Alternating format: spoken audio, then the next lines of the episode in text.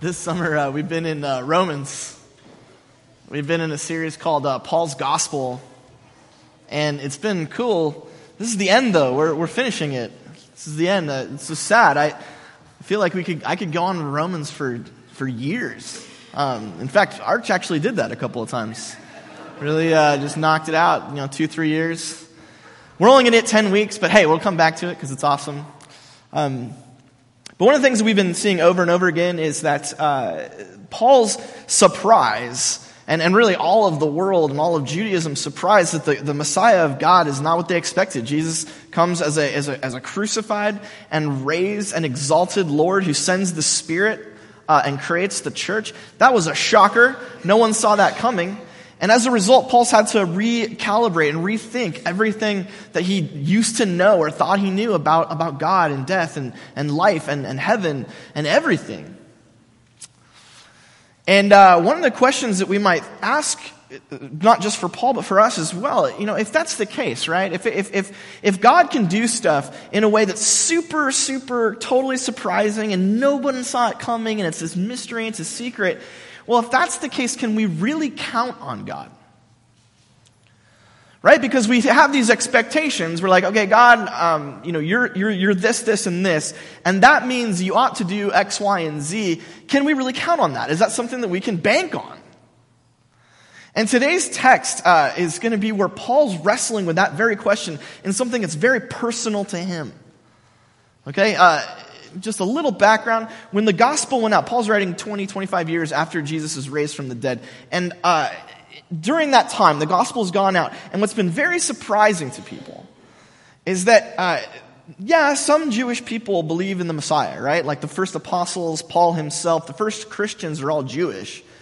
But by and large, the elites, the, uh, the wealthy, uh, the religious leaders, and the political uh, power players by and large, either reject Jesus as the Messiah or they're like, eh, we'll wait and see.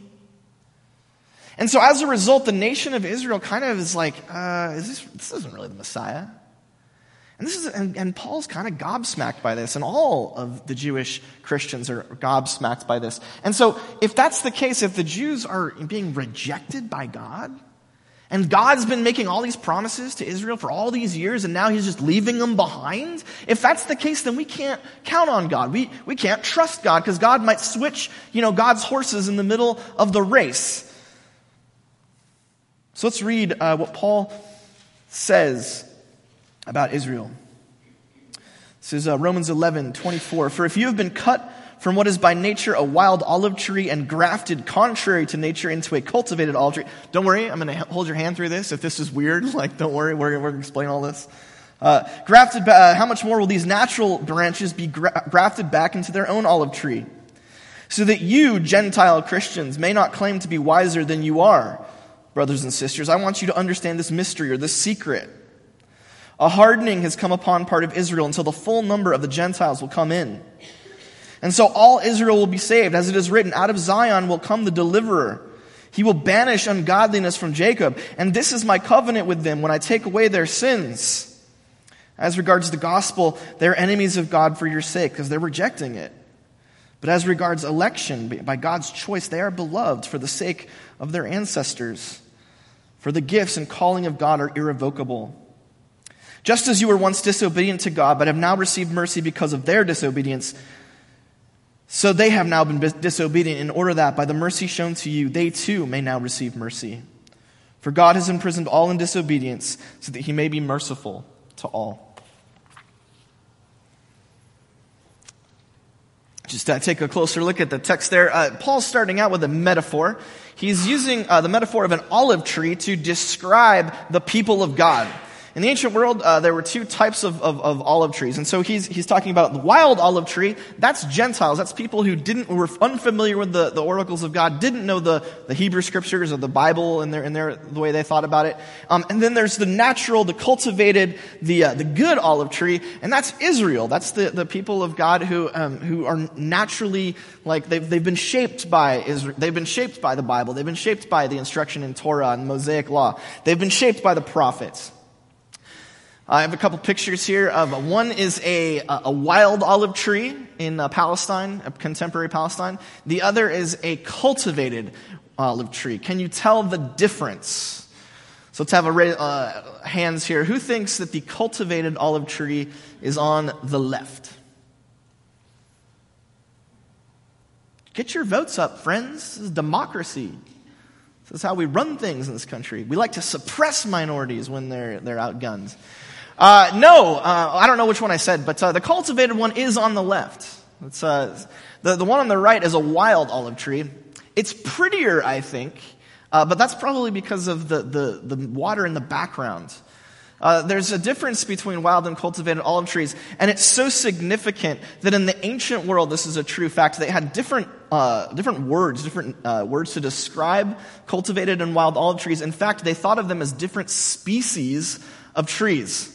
Uh, so, in, in, the same way that we would think of dogs and cats as different species of animals, uh, ancient people, starting with Aristotle some five centuries before Christ, thought of cultivated and, and wild olive trees as different species.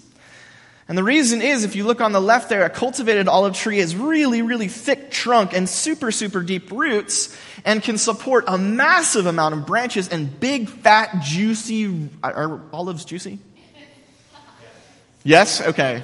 Whatever a good olive is, I don't like olives. I think they're gross. Uh, they're, they're, terrible. Green olives, meh. I like the black ones in a salad, preferably with like a lot of egg and ham and ranch on top of them. But anyway, in the ancient world, you didn't have a lot of options, so I guess you had to enjoy olives. And they had, and so a, a cultivated olive tree had big, fat, plump, juicy, green, bitter olives. And that was great. And you could make oil out of that, and you could eat those. Uh, but wild olive trees, actually, interestingly enough, even when they got fat, even when, they're, even when they were really old, you actually have pictures of these. The, the inside actually hollows out because there's no one tending them. And they're, they're very, they have weak roots. They have very small, bitter, um, ultra bitter uh, fruit, and it's very difficult to make olives, uh, olive oil from them. To the point that ancient people were like, cultivated olive trees are they're like dogs and and and uh, wild olive trees are like cats. One's good and one's bad just like dogs are good and cats are bad. In the same way wild olive trees were bad and cultivated ones were good. So what paul's saying is he's like hey you gentiles you guys are dirty nasty cats. You're weak. Failure wild olive trees with your bitter nasty herbs. But guess what? A miracle happened just as odd as, it w- as we would think it would be for like a dog and a cat to try and mate and have uh, children together, ancient peoples were fascinated by the fact that uh, wild olive branches could actually be grafted into natural olive trees and they could grow. They thought, they thought this was mind boggling. It, it, should not have worked because by nature, even as Paul used that word by nature, physis, where we get our word physics. By nature, this shouldn't be right because they're different species. And yet, over time, if you take like a wild olive branch and you find a spot for it in, uh, in, a, in a cultivated tree, over time, it will take on the, the attributes of a tree and eventually will grow to be strong and sturdy and, and have those big, fat, plump, delicious green olives.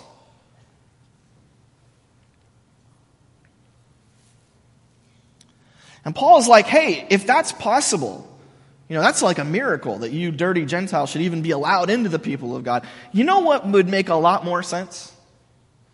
Is if people who by nature were part of the cultivated olive tree, that is, Jewish people who don't believe in Jesus, Jewish people who haven't received the gospel, if they were brought back in, how quickly would they adapt to the natural tree? That's what they're from, that's where they belong. It took you guys years to learn about, about God and to be the kinds of people who can have these, these fat olives. But they, they belong here. This is natural for them. This is good for them. And so Paul's convinced, based on this metaphor, based on his thinking, that, uh, this first thing in your note sheets, that God's not done with disbelieving Jewish people. God's not done. Going on in the text, uh, notice this. Uh, God says, I want you to understand this secret, Gentiles. A hardening has come upon part of Israel until the full number of the Gentiles has come in.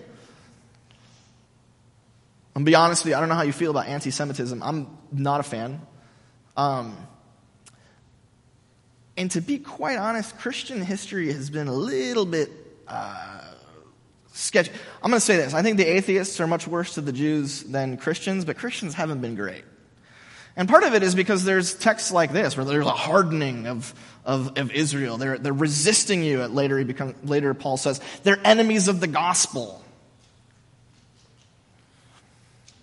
Uh, in, uh, in his old age, Martin Luther uh, produced a text that I do not recommend you read. It's uh, Von den Juden und ihren Lügen. That's on the left there. It's 1546, uh, On the Jews and Their Lies. It's a 65,000 word rant about um, Jews. Uh, early on in his career, Martin Luther was pretty friendly to the Jews, but when he, he thought they were all going to become Lutherans, Protestant Christians, uh, they were like, nah. And he was like, oh, well, then I hate you. And uh, near the end of his career, he was pretty naughty to the Jews and said some horrible things, things that were actually, uh, that, that text um, was embraced by the Nazis uh, in, during uh, World War II, used as a way for the, um, the they call it the Evangelical Church of Germany to um, proselytize Christians to hate the Jews and to sign off on the Nazi death camps. True fact. On the right there, that's the um, Frankfurter Judengasse uh, pogrom of 1614. Frankfurter Judengasse is the, uh, the Frankfurt um, Jewish ghetto that lasted for about 500 years um, in Germany. Uh, that this is a celebratory um, art, artistic rendering of when the European Christians invaded the ghetto and, uh, and took all of the things that they felt they were owed uh, by their Jewish neighbors. let it just be said that um, there's always been a massive dissenting voice in Christianity against anti Semitism, uh, and that's because good Christians or competent Christians don't just stop reading the part where you know they're going to be hardened. They don't just stop when it says they're enemies for the sake of the gospel. Uh, a, good reader reads with Paul and keeps going to the next part, and I want us to do that. I want us to do that. Let's keep reading what Paul says. Understand this secret that God's revealing. There is going to be a hardening. Hardening has come upon part of Israel. Now, did you notice the verb passive voice here? Has come upon part of Israel until the full number of the Gentiles has come in. I hate the passive voice. I think it's a terrible way to write. If you use the passive voice, you're bad at writing. So instead of saying, uh, this paper was written badly, say, I say to my students, you wrote a bad paper. You see the difference? Instead of, oh, a, a badly written paper descended upon my desk, I'm like, you wrote a bad paper. I assign, you know, blame. It's not like magically it just so happened that badly, badly written paper appeared. No, someone did it. They're responsible.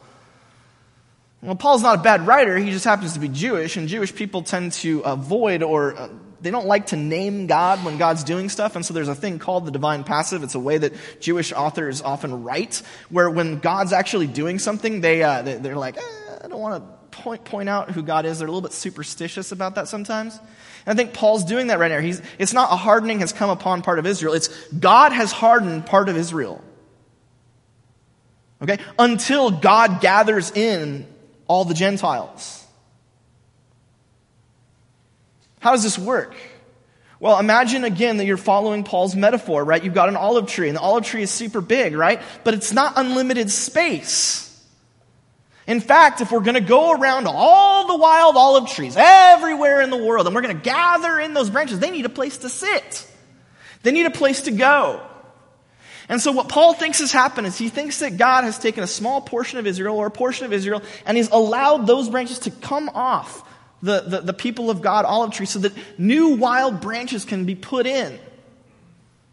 And over time, those branches are going to become naturalized, and then the tree is going to get bigger and bigger, and there's going to be space again to put the Jewish people back.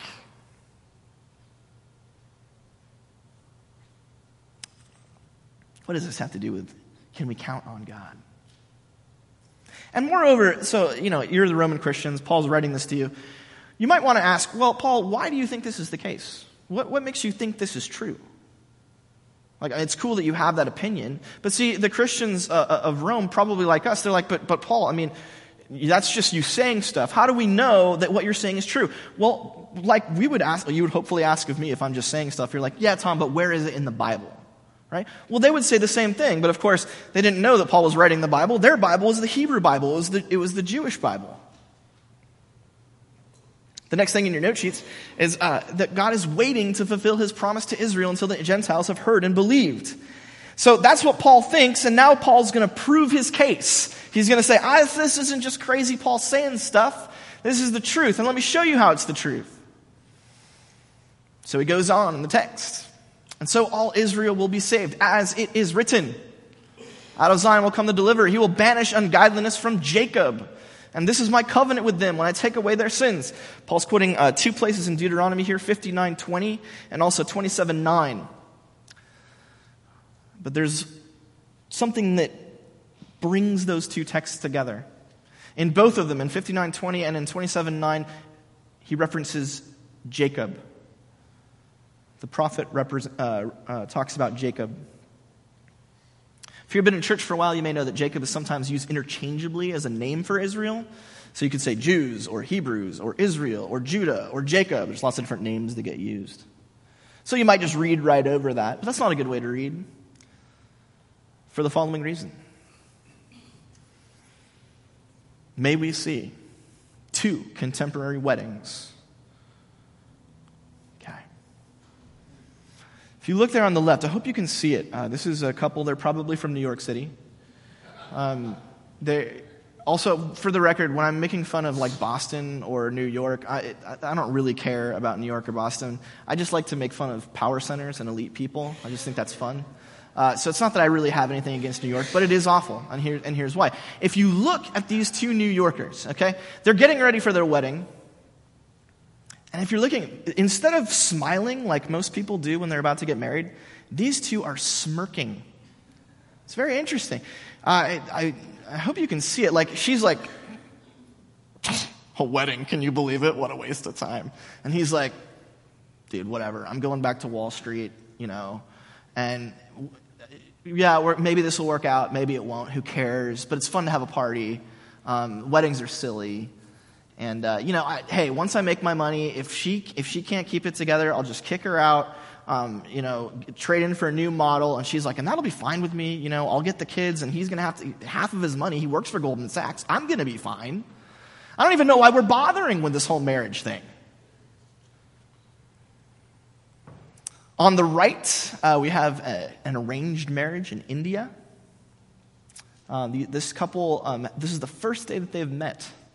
And so you might notice that their smiles are a little bit forced. She's like, ah! And he's like, oh, I did all right. Good job, family. Way to go. Yes. Did you know that uh, in, in modern India, only uh, one out of every 100 marriages ends in a divorce? Did you know that uh, 70, depending on who you ask, between 73 and 90 percent of Indian young people want to have an arranged marriage as opposed to like, you know, a love marriage, right?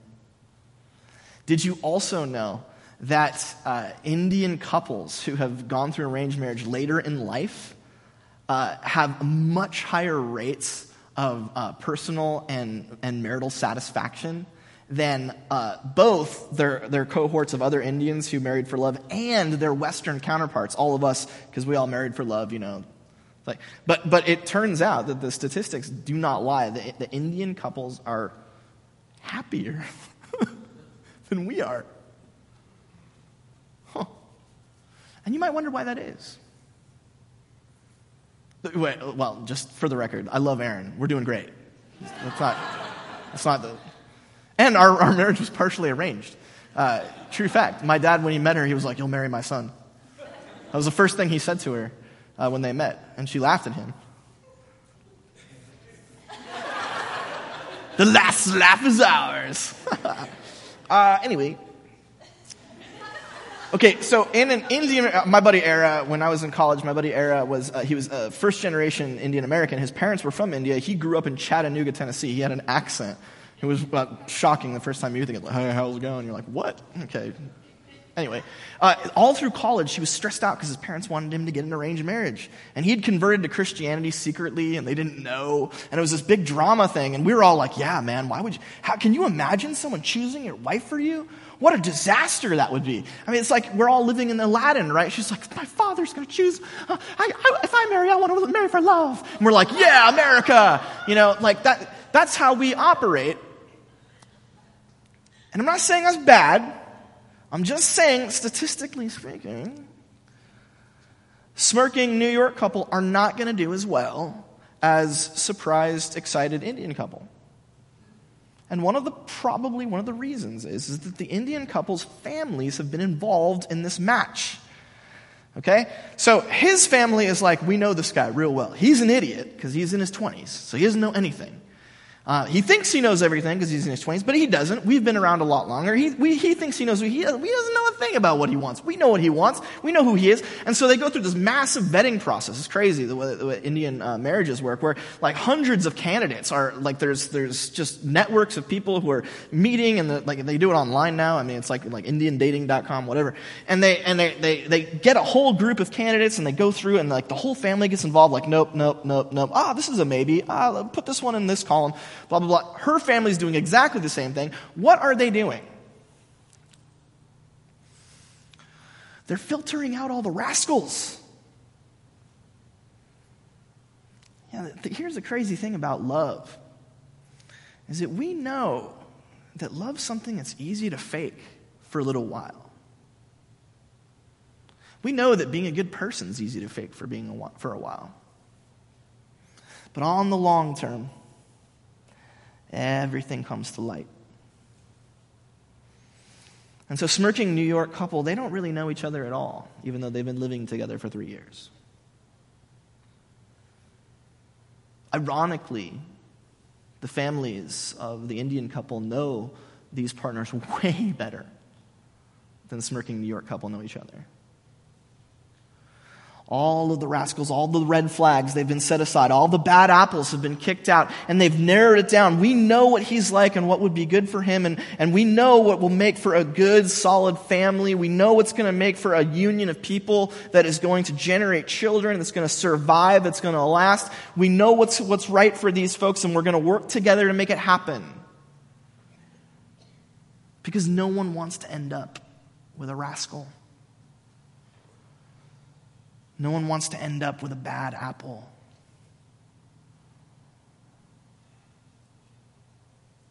No one wants to end up with someone who's untrustworthy. No one wants to end up with someone who shows up for their wedding with a smirk. The interesting thing is that every time you see the word Jacob in the Old Testament, Jacob was a rascal. Jacob was a trickster, a liar, a swindle, a cheat. Jacob was a guy that no one wanted their daughter to marry. In fact, his, uh, his relative kind of puts off his, his unmarriageable daughter onto Jacob because, eh, his problem now. Jacob was the kind of guy you couldn't trust. He fought all of his life against God. All of it literally wrestles with God. There's a, a scene where he's like wrestling with God, like, I'm going to do things my way. And God's like, no, you're not. He's like, yes, I am. He's like, no, you're not. Jacob is the last kind of person that you want to end up with. And yet, did you notice the text? Out of Zion will come the deliverer. He will banish ungodliness from the rascals. And this is my covenant with the rascals, that part of Israel that's, that's recalcitrant and fights and kicks and is nasty and naughty. I'm going to covenant with them too. I'm going to take away their sins. Why? Because I made a promise to them and the gifts and the calling of God are irrevocable. See, unlike you and me, God is actually in the business of getting together with rascals. God's actually in the business of looking for people who aren't that great. People who will fight him, who kick and, and scream and say, no, no, no. God's in the business of looking for them, finding them, and says, I'm going to love you. I'm going to be your God and there's nothing you can do about it. Because once I've called you, once I've extended my grace to you, I'm locked in. And you can kick and you can run and you can fight, but I'm going to wrestle you to the ground I'm going to take you. You're mine now. And Paul's looking around and he sees a whole lot of Jews who are acting like Jacob. They're not, they're not acting like nice, good, goody two shoes Israel. We love you, God. They're acting like Jacob, like anything you do, I'm doing the opposite. And he remembers that the prophet and all throughout the Old Testament, God said, even the Jacobs I'm going for. Even the rascals I want. And I'm not going to quit on them. Next thing in your note sheets. God makes and keeps promises to rascals. And one of the things that Paul's doing in this text is he's looking at the Gentiles and being like, What, you think you're not rascals too? You don't think God's been putting up with your nonsense for thousands of years? You don't think that when God looked at you, he was like, wow, you're not something I hope that I would have to work with, but here we go.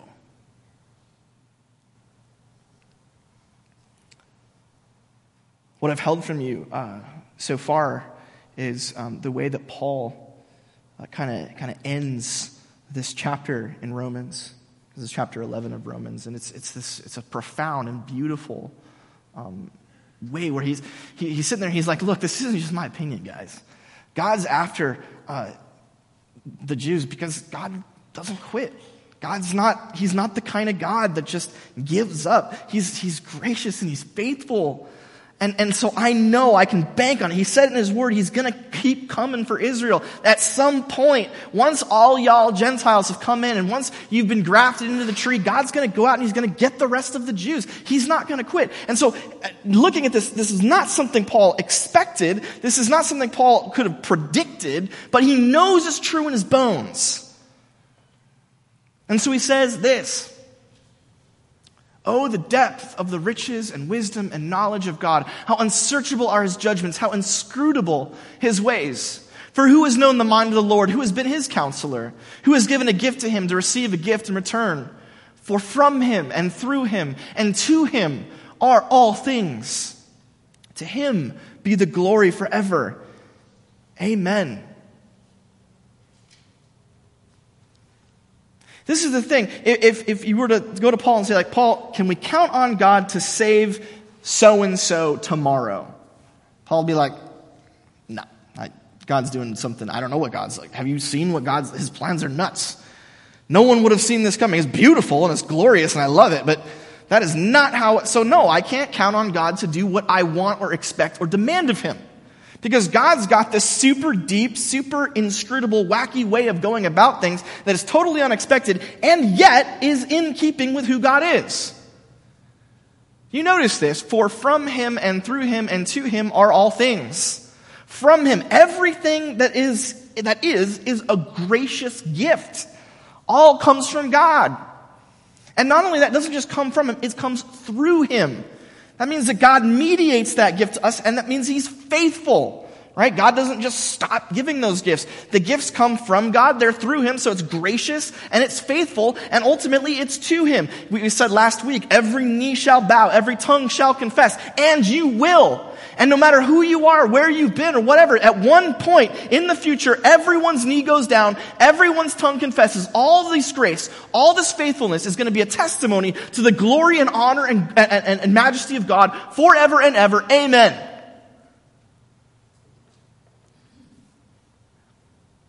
Can I count on God to make sure my, my ingrown fingernail gets better? No. No, you can't. But, well, uh, the next picture here, this is cool. This is, uh, it's hard to make out. I zoomed in pretty far, but if you look on the left, kind of top left, can you see how that sort of looks like the Statue of Liberty? It's blurry. You see it there? Like the, okay, that's, this is a picture, and, and just imagine, just imagine that we're all in that picture. There, it looks like, it's hard to say for sure, but I think there's like, there's like maybe three people, three or four people in front of the Statue of Liberty. Okay? And there it is. That's blown up. I got the highest resolution photo I could, and I blew it up as much as I could, and it gets blurry. But let's just imagine that's us. We're having a great day. We're living, we're living the dream. We're in New York City. and uh, we see the Statue of Liberty, and we're having a great time. We're like, man, this is what life is all about. This is the best. At the same time, however, a whole lot of things, uh, other things are going on, okay? And it's hard to see what they are because the, the, the pictures are so blurry. So let's zoom out a little bit. Zoom out. Okay, now if you're looking for the Statue of Liberty, it's still at the top left corner of your screen. If you kind of squint, you can start to see it. But you can see that there's a whole bunch of other things that are happening, all, all pictures of people living life. And so, yeah, we're, we're at that top left corner. We're out living the dream. It's Statue of Liberty. We're doing our thing. But there's a million other things going on. And, and it's difficult for us with our limited, weak perspective to see or even imagine all the other stuff that's happening. There's pictures of cats and there's people walking on the beach and there's wedding photos and there's smiles and there's all kinds of, let's zoom out again, zoom out again, zoom out some more. Wow, there's a billion things happening. What, I guess 8 billion? How many people are there on the earth right now? Is it 8 billion? Jeez, we really got to colonize Mars, friends. We're running out of space. It's time. Anyway, there's like 8 billion things going on, and every single one of those people has a limited perspective. They can't imagine or think all of the stuff that's happening. Let's zoom out one last time. And they don't realize that the big picture is God's loving, gracious faithfulness that lasts forever and ever.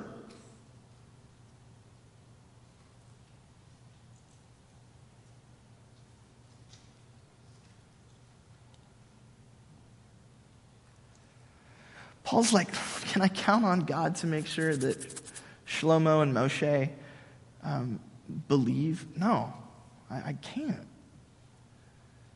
But I can count on God to keep his promises. I can count on God to be gracious and faithful and loving. I can count on God to be the one from whom all is, through whom all is, and to whom all will be glory forever and ever. And so I don't know how it's all going to work out.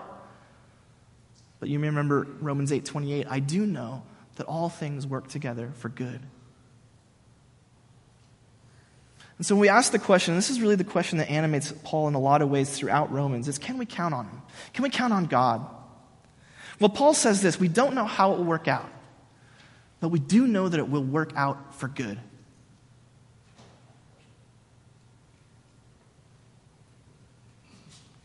Uh, wherever you're at uh, today, there's a lot of different places. Mom, just leave this uh, slide up. I don't want to go further. But wherever you're at, uh, you probably have some expectations or desires or maybe even demands of God's faithfulness. Like, God, if you're really gracious and you're really faithful, you're going to do X, Y, or Z for me. God, if you're really good and you're really faithful and you're really gracious and you're really loving, then this must be the case. It has to be. Otherwise, I just don't know that I can believe in you anymore. I just don't know that you're really, truly gracious, loving, and, and, and caring. And, and, and I wonder, I wonder if we are set in this narrow vision, this, this, this, this narrow mind where it's just us and the Statue of Liberty, and that's it. And, and we're missing the huge, huge olive tree that is all of God's desire for the Gentiles and for the Jews and for everyone in the universe to come and kneel down and confess Jesus Christ as Lord forever and ever to God be the glory. And so I'm asking everyone here just think about that thing where you're demanding, oh, God, it's got to be like this, and say, you know what? No. Instead, God, I'm going to trust you with this thing, and I'm going to say, I can count on you to work it out for good. Let's pray. Gracious God, thank you so much um, for your faithfulness and your love and your grace. Thank you that even though we can't perceive how it's going to work out, God, it will work out and work out for good. Lord, we love you. We, we ask for eyes of faith. We, we thank you for, for Paul's gospel and the way that we can see your goodness and your faithfulness, even in topsy turvy, even paradigm shifting, even in weird and unexpected ways, that you remain true to yourself and you remain true to your people and you never quit. We love you and praise you now and forever. In Jesus' name, amen.